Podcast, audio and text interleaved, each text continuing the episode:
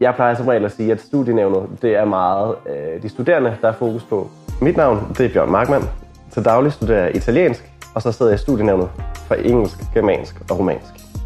Grunden til, at jeg er med i studienævnet, det er for at sikre de studerende stemme, og sikre sig, at dem i Studentercaféen, mine medstuderende på faget og det større studiemiljø bliver hørt.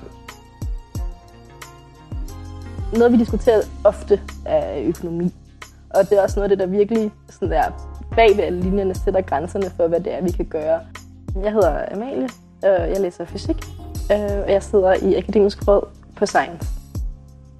Vi har også snakket om sexisme og krænkelseskultur, og vi har snakket om dimittentledighed og sådan nogle ting, og campusplaner, hvor det er, at man som studerende kan komme ind og snakke om, hvordan det er faktisk for os, der er her. Så nogle af de mennesker, som sidder og tager rigtig mange beslutninger, og som har et virkelig stort ansvar for hele fakultetet, men som ikke altid møder studerende i deres hverdag.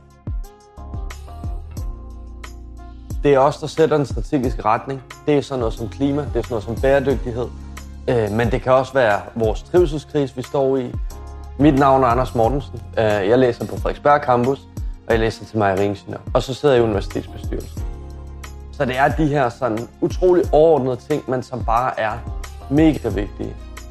Altså, man kan sige helt konkret, så er det universitetsbestyrelsen, der har godkendt 50% målsætningen i forhold til CO2-reduktion på vores campus.